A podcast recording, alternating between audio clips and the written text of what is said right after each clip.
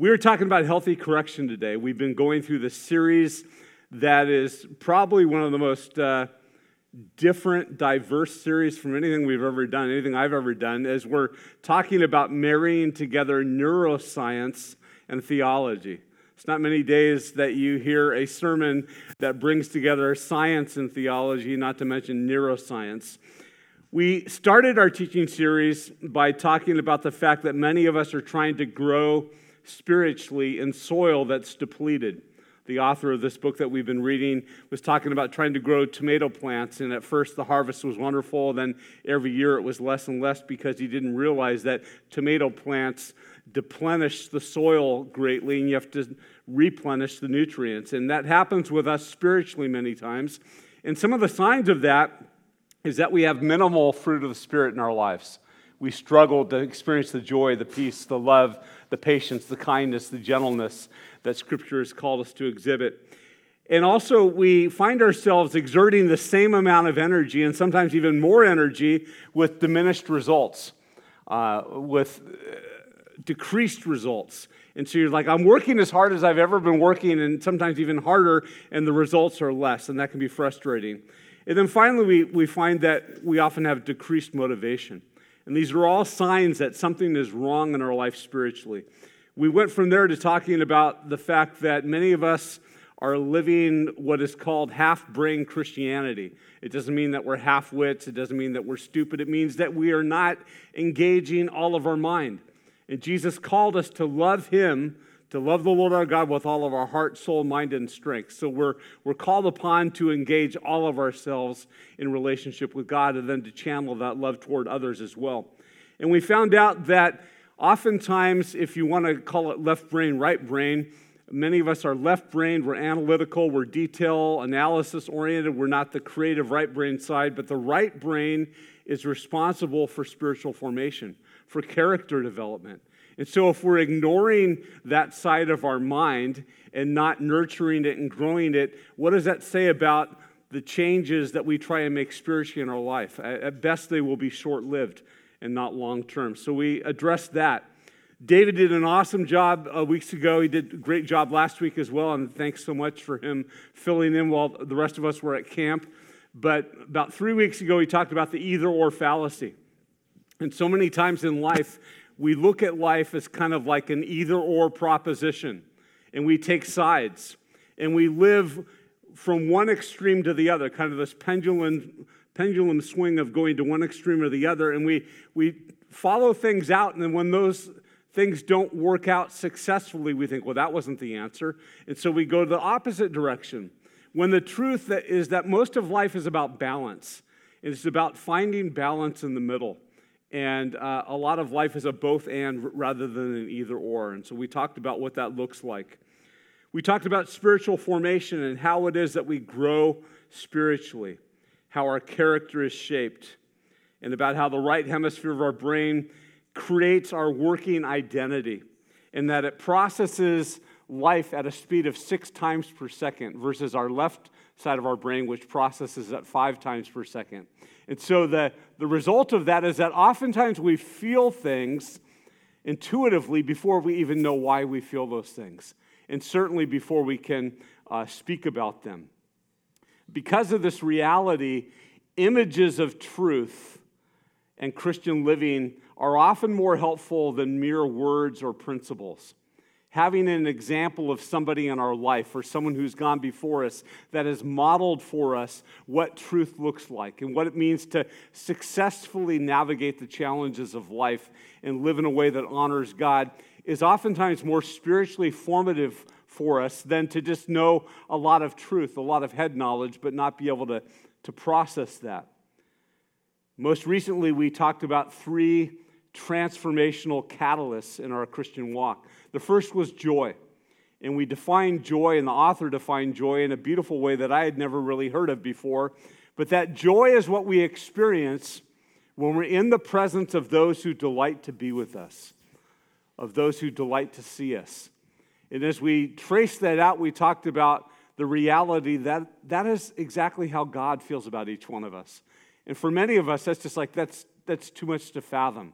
That God could could experience delight over my presence rather than shame, you know, or condemnation and all the other images that come up. And so, what does it look like to, to live life in the presence of those who delight to be with us, and especially a creator God who feels that way about us? Week two, we talked about Hesed Agape community. Remember, Hesed is that Old Testament word that is uh, lacking in English, uh, lacking a definition by any singular word in English because it means mercy, it means love, it means uh, grace, it means unconditional favor. It's just all of these things bundled together. Then the New Testament equivalent of that is agape love. Agape love speaks of God's love, God's unconditional love toward us. Love that does not love people that are worthy of love, but actually instills value and worth in the objects that are loved and increases their value and worth because of that. And so we are to find a community of people that we can trust and that we can do life with, that will encourage us in the Lord, that will hold us accountable. And that's uh, a transformative thing for us to be able to, to live out our Christian faith, link, linking arms with people like that rather than doing it alone like we often do. Last week, David talked about group identity, which for many of you, you're like, well, what's the difference between peer pressure and group identity? Well, think of group identity as the best possible form of peer pressure.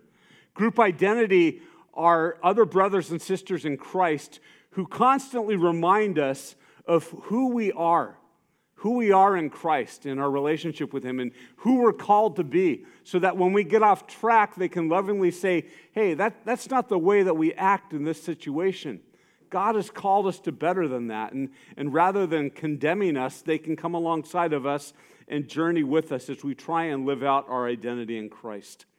And Maggie touched upon the fact that today we're looking at the fourth and final transformative agent, which is healthy correction.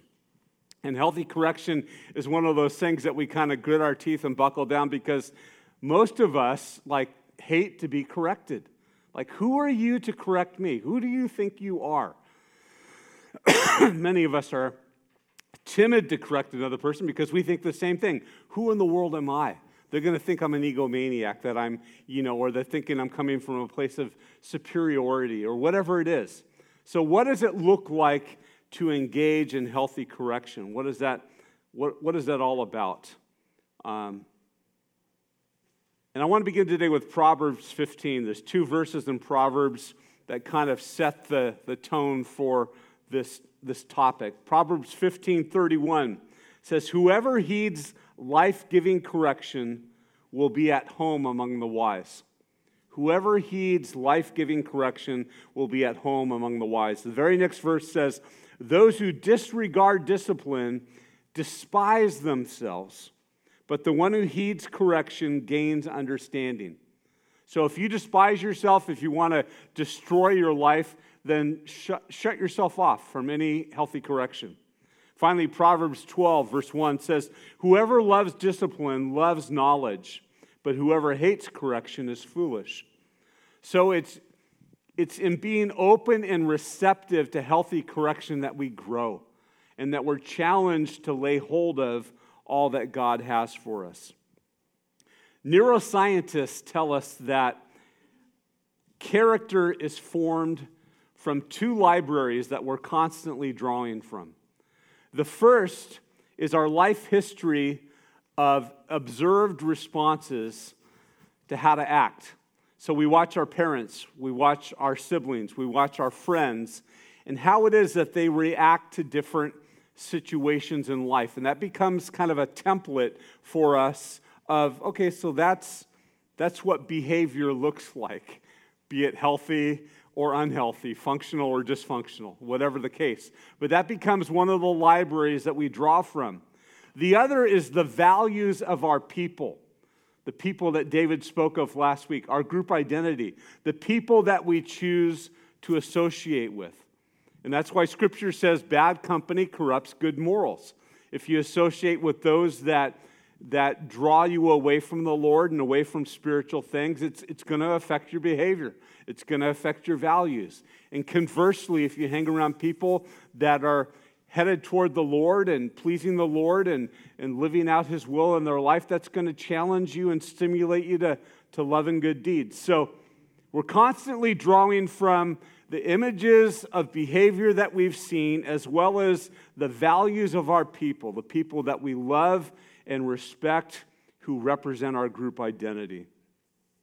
Now, a common misunderstanding is that character is defined mostly by moral truth and by choices. And when we see a flaw in another person's character, we're tempted to think, well, they must not understand God's teaching on this. Otherwise, they would have made good choices instead of bad choices. But here's the problem it's not just knowing what God's word says about things, it's about whether we value that. It's whether we have chosen to align ourselves with other people who value that as well, and other people who are striving to make that a reality in their lives. And so that speaks again to our group identity. It's true that bad choices are involved in bad character. But if we want to improve our behavior, we have to change our values. We have to change what we prioritize, what, what's important to us. And we do this through stored examples or stored images of how our people act in these various situations, group identity. Uh, that's one of the reasons why I love Hebrews chapter 11 the faith chapter of Scripture. People call it the Hall of Faith as opposed to the Hall of Fame because it's all the heroes of the faith, both Old Testament and New Testament, who have ran the race successfully before us, the race of faith, fixing their eyes upon Jesus, the author and perfecter of faith. And so they have run the, the race well, and they testify to us that the race is runnable and it's winnable, and this is what it looks like to do that successfully. They have modeled for us in advance what it means to follow God. Abraham modeled faith even before Christ. He believed God, and that belief and that faith was reckoned to him as righteousness. Rahab let the spies in through the wall into her house, even though she was a prostitute, the most well known woman in the city. She had a complete 180 in her life, and she gave her life over to the Lord to be used by God for his glory and his kingdom. All of these different people, many of whom were, were greatly flawed in their character and had a lot of low points of sin and, and, and shameful experiences. And yet, God, by his grace, touched them and turned them around and used them for his glory.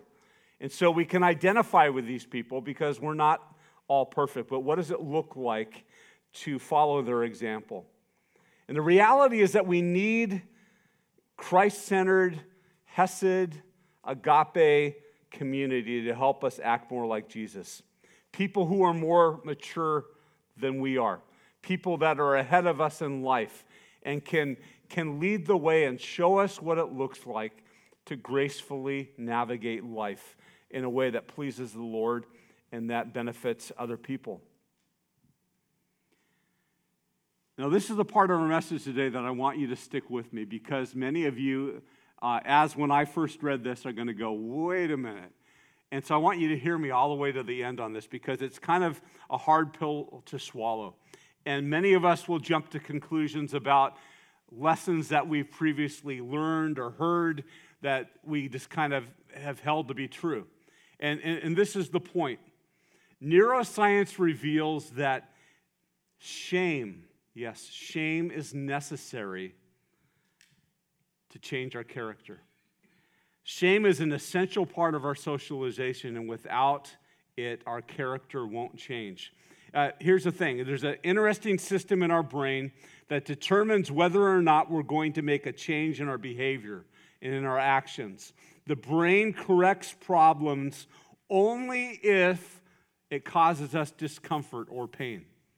And so, most of the time, if something isn't painful enough or awkward enough, we just don't address it. The other problem is oftentimes we will feel shame, we will feel discomfort, we will feel pain, and we will medicate it with addictions and with other escapes. Like, I don't want to feel that, I don't want to experience that, I'm going to run from that, I'm going to hide from that.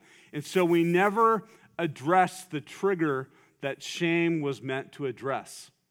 Now, What we're going to learn today is that there's a healthy shame and there's a toxic shame, and there's, they're worlds apart.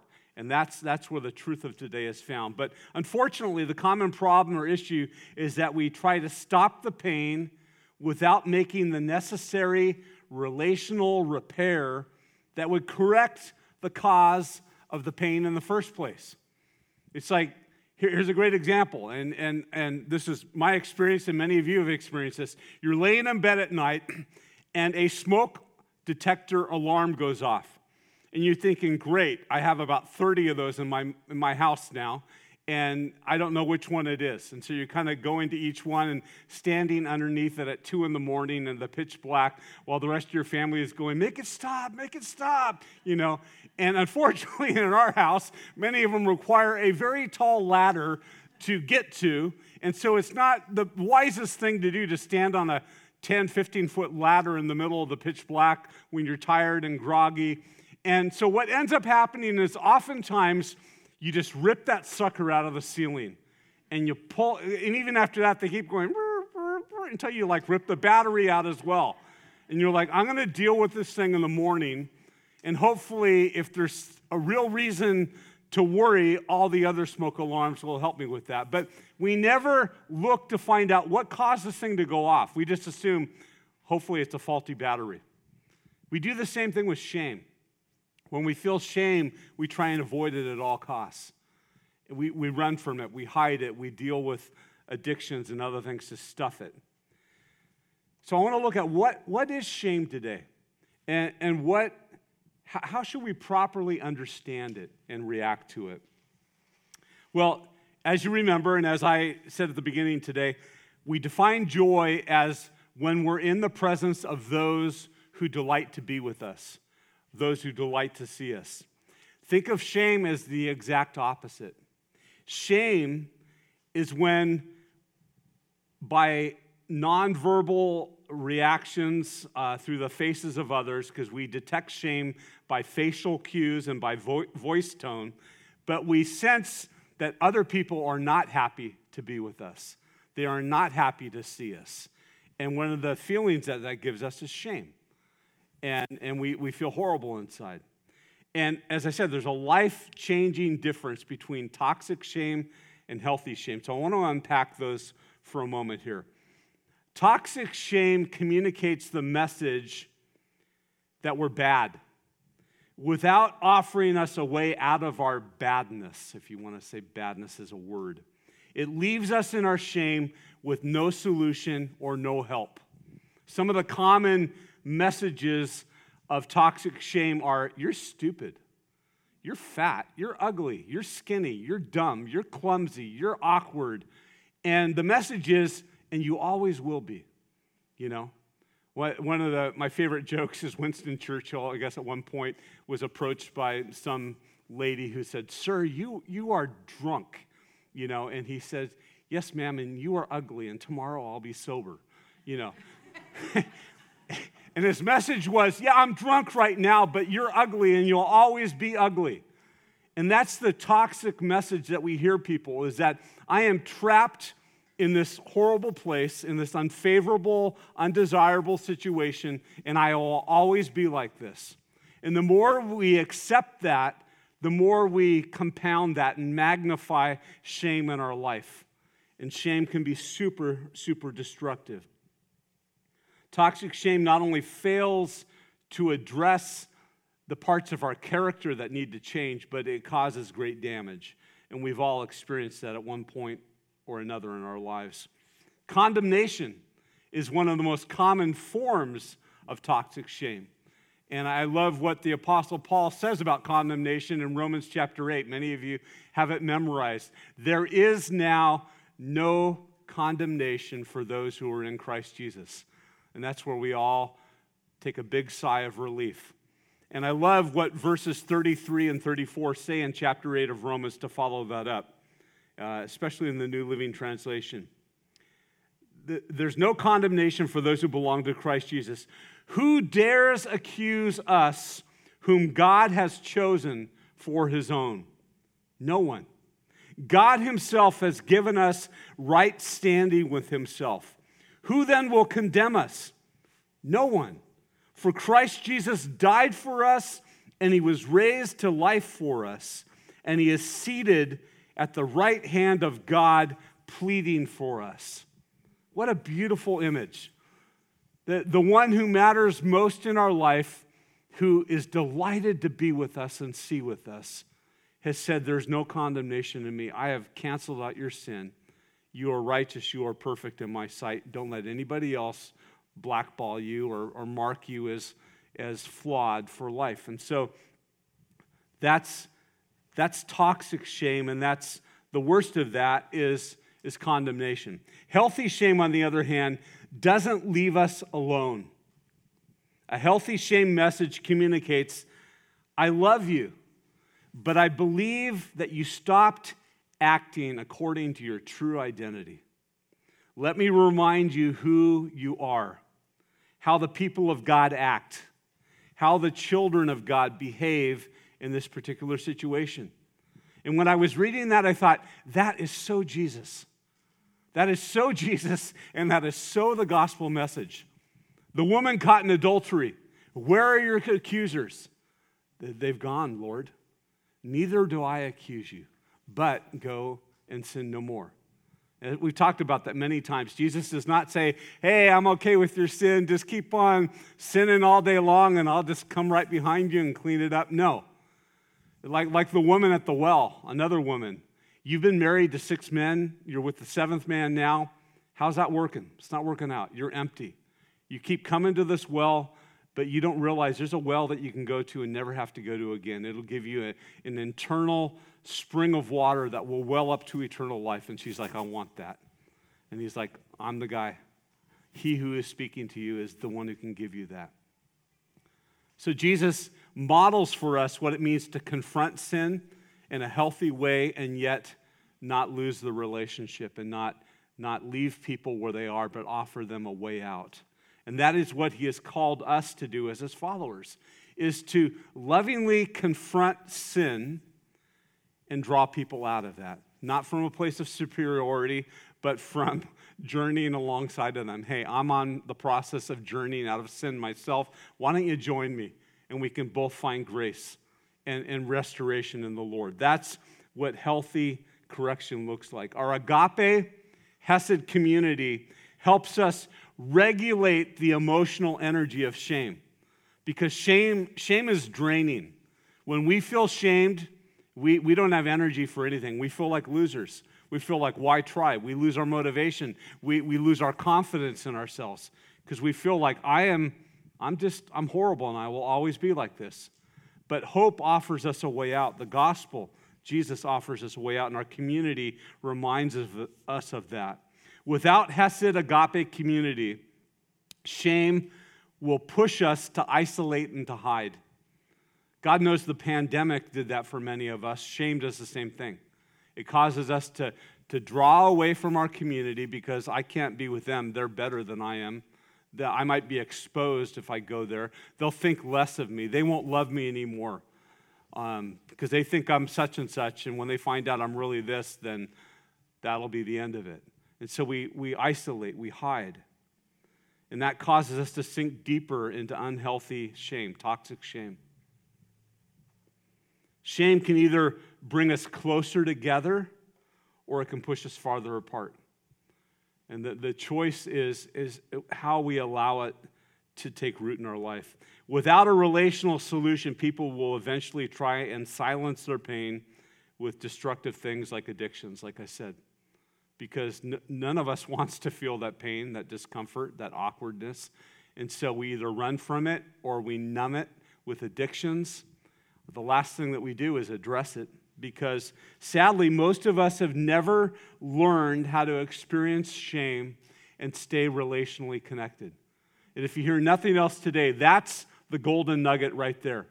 To experience healthy shame, to confront our sin, not First John, if we say that we're without sin. That's what the world is doing. The world is redefining sin because sin makes me feel bad.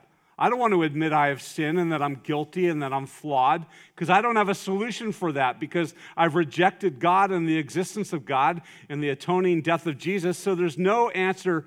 But if we say that we're without sin, we make God a liar and the truth is not in us. But if we confess our sin, literally, if we say the same thing about our sin that God says, there's healing, there's forgiveness through Jesus. That's the answer. But most of us have never learned how to experience shame and stay relationally connected. So, the, the, the, golden nugget of today is that how do I walk through periods of shame and learn from it, not alone and isolated all by myself, but how do I do that with other brothers and sisters in Christ who love me and extend grace to me in the midst of that because I know that they're in the same boat I am? And it's not, oh, they're better than me and they're going to help poor little me, but we're doing it together. We're linking arms. That's a picture of Christian community. And when we use shame in a healthy way, we always affirm the relationship above the problem. When we seek to correct someone using healthy shame, it should always be couched in relationship, in Hesed agape attachment. We should never blindside people and come alongside of them and just, you know, talk about, hey, how, how the Dodgers, and yeah, then just, oh, by the way, I wanted to confront you, and, you know, and they're just like, whoa, where'd this come from? You know, the best way is to come alongside of people understanding that we're, we're in the same place. And so we, we use shame in a healthy way, always affirming the relationship above the problem. Our eyes communicate that our relationship isn't at risk, even though the person messed up. We do that as parents all the time. With our kids, you know, hey, you messed up, but I love you and I will always love you. This doesn't affect us, but you, you need to address this. You can't continue to act like this because that's not how Dupars act. That's not how children of God act. We're, we're better than this. And Christ has allowed us to be better. And so let, let me help you to find a different path. That, that's, that's healthy correction. Once the security of our relationship and our attachment is understood by both of us, we address the problem. Instead, instead of saying you, we, we say we, which affirms our group identity. We're in this together. We don't leave the person alone in their shame. In effect, we communicate, You have forgotten who you are. Let me, let me remind you of who you are, who we are. We are a people who do such and such. And I'd love to help you with that. Most of us would respond very favorably to that because it's not finger pointing. It's not, I'm better than you, and I'm, I'm right now in a place of you know, moral superiority, so I'm going to reach down and help you. But it's, you know, the ground is level at the foot of the cross, and most of us would gladly receive this type of correction. The problem is we've never experienced it. We've never had anyone model this for us. The truth and the principle of this is my favorite part of The Lion King, the animated kids movie in 1994. Uh, those of you who watched the movie, you, you know, basically Mufasa, he's the Lion King and he ends up being killed by his jealous brother Scar, played by Jeremy Irons perfectly. Scar kills Mufasa and blames Simba, Mufasa's son, the little lion cub. He gets Simba to think that he's responsible for Mufasa's death. This sends Simba to wander off from the tribe and to go out on his own and just do some total soul searching. And he basically feels his life is over and that he's, he's screwed up and it's, it's curtains for him. And he runs into this uh, crazy little monkey called Rafiki, which used to be my daughter's word for graffiti. She thought, you know, oh, look at all the Rafiki. We're like, no, dear, that's graffiti, but pretty cute, Aubrey. But I, I love how Rafiki draws him to this, this pond and he says, your, your dad is still alive. He's like, No, I'm sorry, you're misinformed. My dad is dead. No, your dad's alive. I just spoke with him. And so he says, Look into the pond. And, and Simba looks into the pond. He sees his own reflection. He says, No, no, look deeper. And then there's one of those kind of heavenly moments where Mufasa's up in the clouds, kind of like Christ, speaking to his son. And I love, I love the words that he says. He says, Simba, you are more than what you have become. Remember who you are. You are my son and the one true king. And I feel like that's what Jesus and God the Father say to us. Remember who you are. You are more than what you have allowed sin to make of you. You've struggled, you've slipped, you've fallen, but you are better than this because you can do all things through Christ who strengthens you. Because your God will supply all of your need according to his glorious riches in Christ Jesus. On and on and on. But it's, it's remembering who we are. With that as a backdrop, I want you to quickly turn to John chapter 21. And I want to lead you through one of the most beautiful passages, in my opinion, of correct, uh, healthy correction, which is modeled by Jesus and it's administered to Peter. John chapter 21. I'm going to fly through this, and I'm going to, you've, you've probably read it many times, you've heard it many times. I want to draw some application. John 21. After these things, Jesus manifested himself again to the disciples at the Sea of Tiberias, and he manifested himself in this way. Simon Peter and Thomas called Didymus and Nathanael of Cana in Galilee and the sons of Zebedee and the two other disciples were together. And Simon Peter said to them, I'm going fishing. And they said to him, We will come and join you. So they went out and got in the boat, and that night they caught nothing. Kind of reminds us of a previous story. But when the day was now breaking, Jesus stood on the beach, yet the disciples did not know it was Jesus. So Jesus said to them, Children, grown men fishing. They do this for a living. And he kind of says, Children, have you caught anything? Uh, and they're like, No, we haven't. He said to them, Cast the net on the right side of the boat, and you will find a catch. Which they probably thought, Who in the world are you to tell us how to fish? And we know what we're doing. But they've had another experience with Jesus where uh, it was very successful. So they cast the net, and they were not able to haul it in because of the great number of fish. Therefore, the disciple whom Jesus loved, who we know as John, the apostle who's writing this gospel, said to Peter, It's the Lord. It's the Lord. So when Simon Peter heard that it was the Lord, he put his outer garment on and threw himself into the sea. But the other disciples came in a little boat, for they were not far from the land, but about 100 yards away, dragging the net full of fish. So when they got out on the land, they saw a charcoal fire already laid and fish placed on it and bread. When's the last time in John we read about a charcoal fire? It's at Jesus' trial. And they're standing around a charcoal fire warming themselves, and Peter three times denies his Lord. So that's the imagery of the charcoal fire that Jesus is kind of recreating here very tactfully. Jesus said to them, verse 10, Bring some of the fish which you have now caught. Simon Peter went up and drew the net to the land full of large fish, 153, and although they were so, there were so many, the net was not torn. The previous time they had the huge catch of fish, the net tore. The difference is now the resurrection. And Jesus is saying, You're going to catch as many fish as your heart's desire because there is no capacity to the net because of the, the resurrection power that you have now. You can do all things. Verse 12 Jesus said to them, Come and have breakfast. And none of the disciples ventured to question him, Who are you?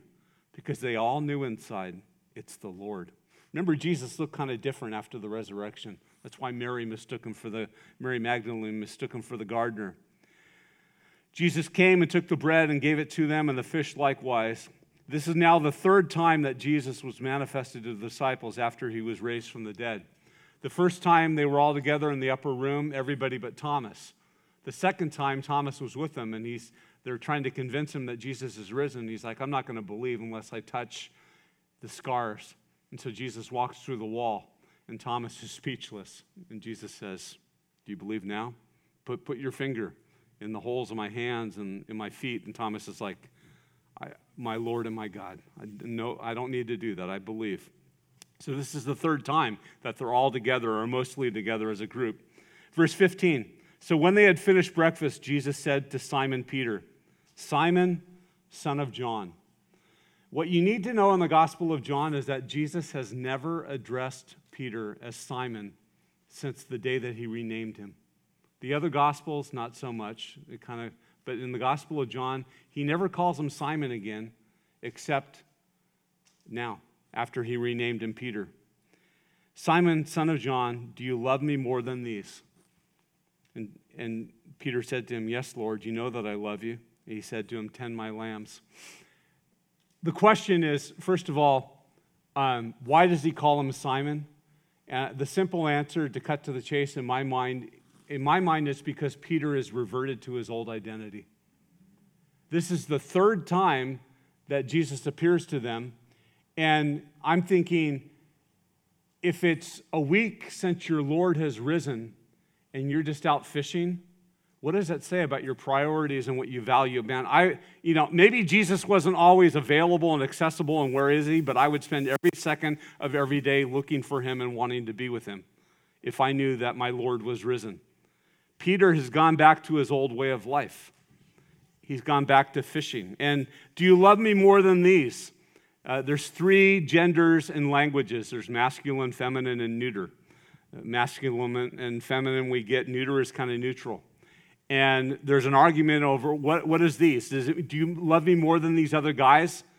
Meaning, you know, you're the one that said, if everyone else denies you, I will still follow you. So, really, how did that work out? I, I don't believe Jesus is doing that. Do you love me more than you love these guys? That's another possibility.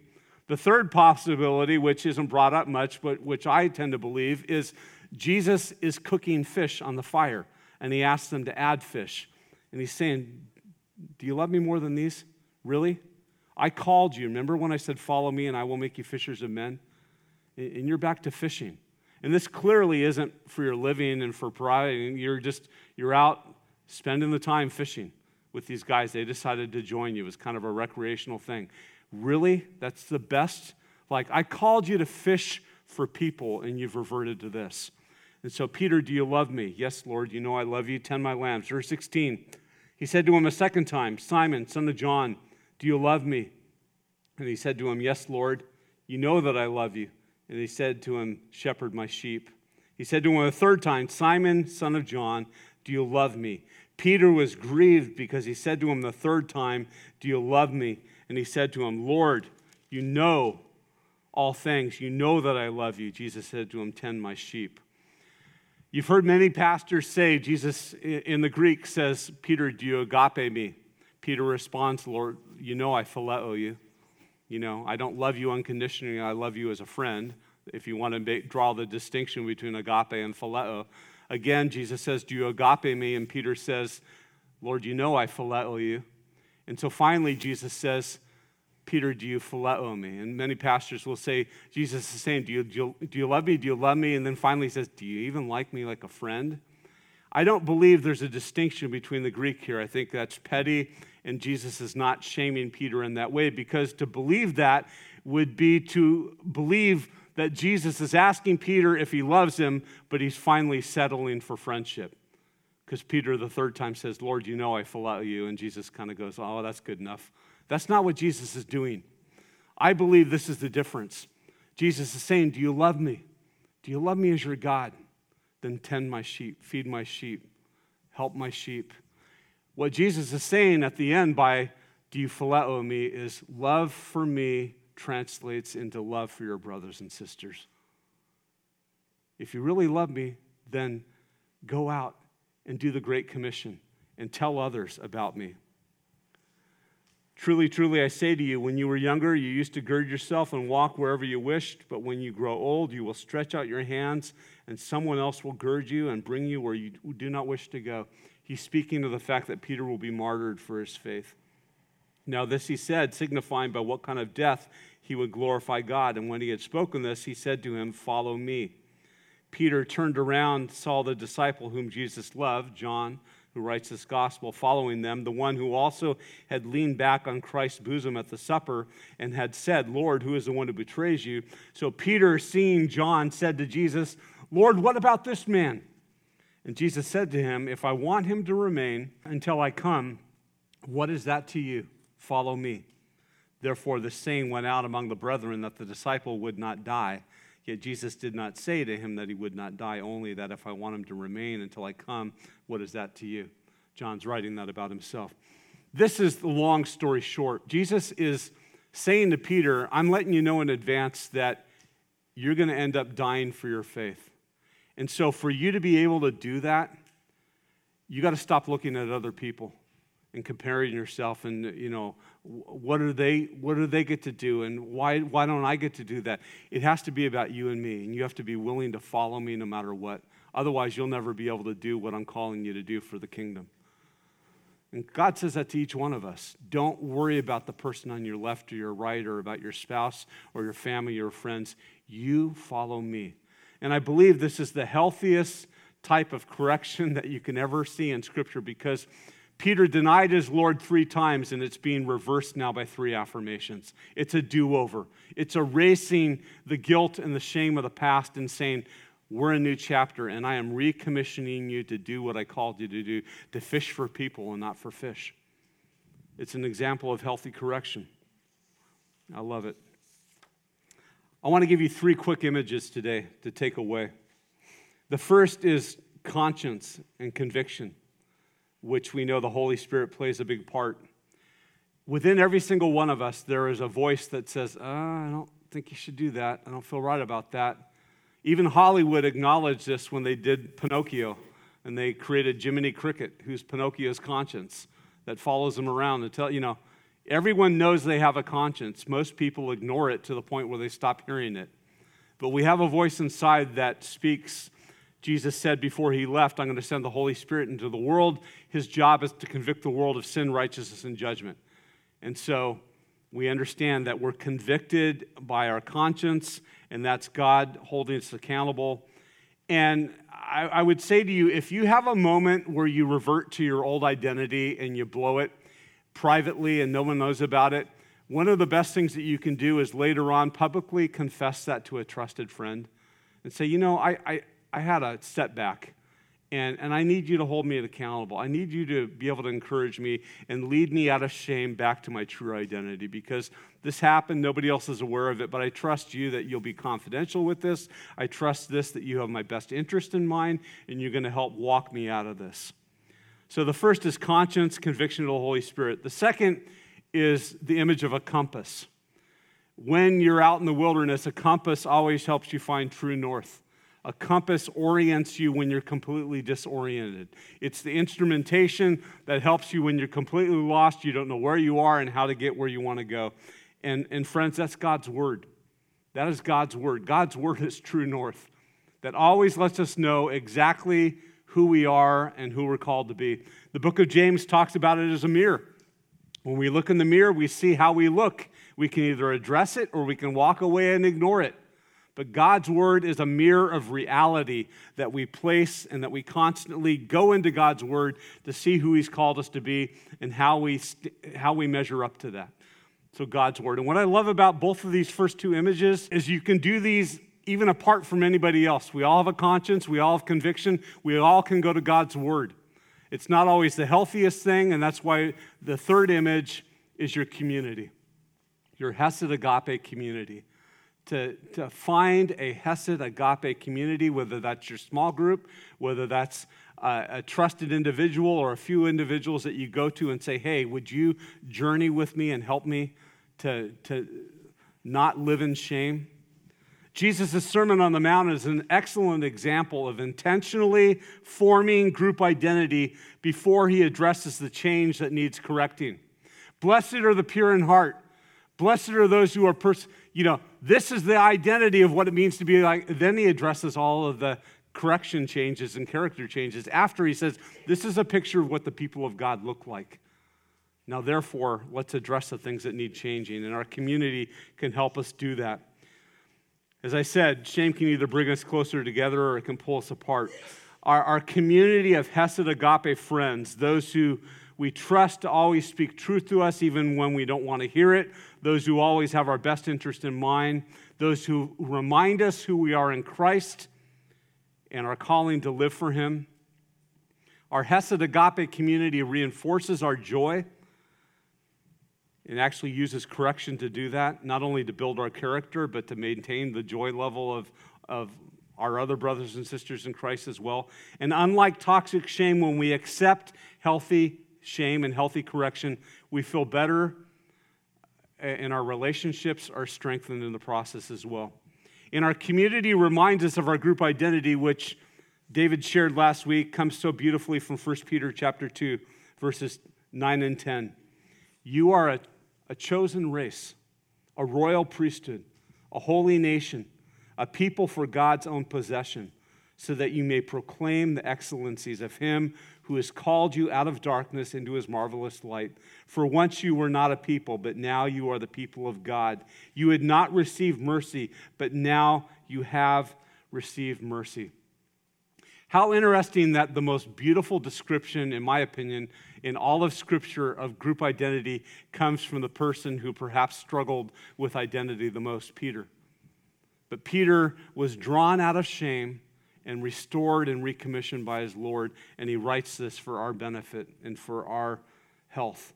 So, uh, wrapping this up real quickly, when we share our character flaws with a trusted friend, we're not only sharing our weakness, which increases Hesed community as we're vulnerable with each other, but at the same time, we're modeling that we're eager to accept correction.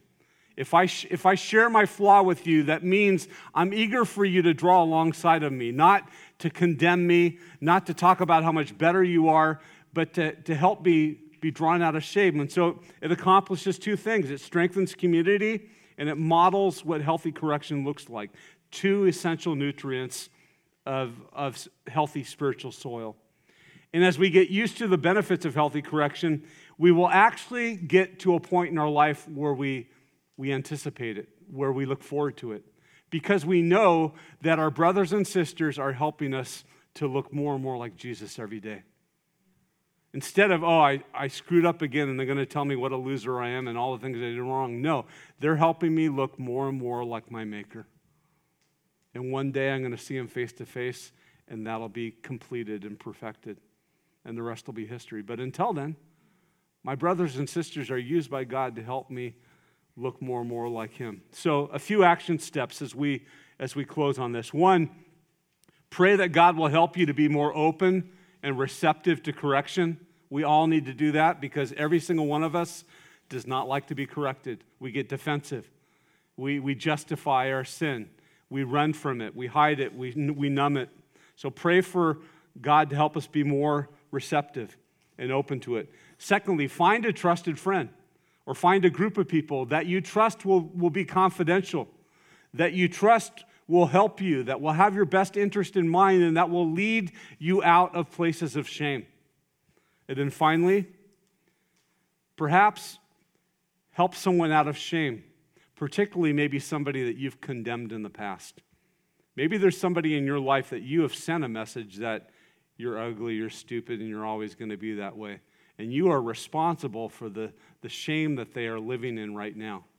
And so it's, it's, yeah, it's you coming alongside of them and helping them, but it's also you confessing, I'm responsible that you're in this place.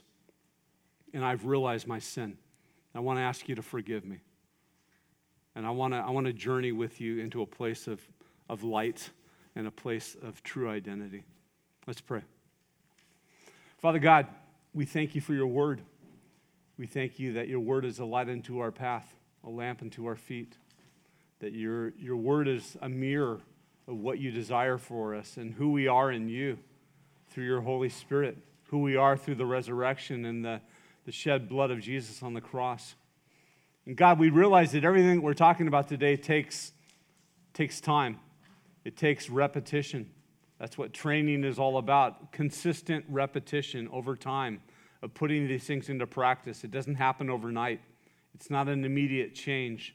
But God, as your people, as a group identifying with you, we are called to encourage each other toward godly living and toward obedience and toward. Um, being conformed and transformed into your image. So help us. Help us to do this in humility and patience and love, always understanding there, but by the grace of God go I. Always understanding the depths from which we have come and that we are only who we are through your grace and not because of our moral superiority.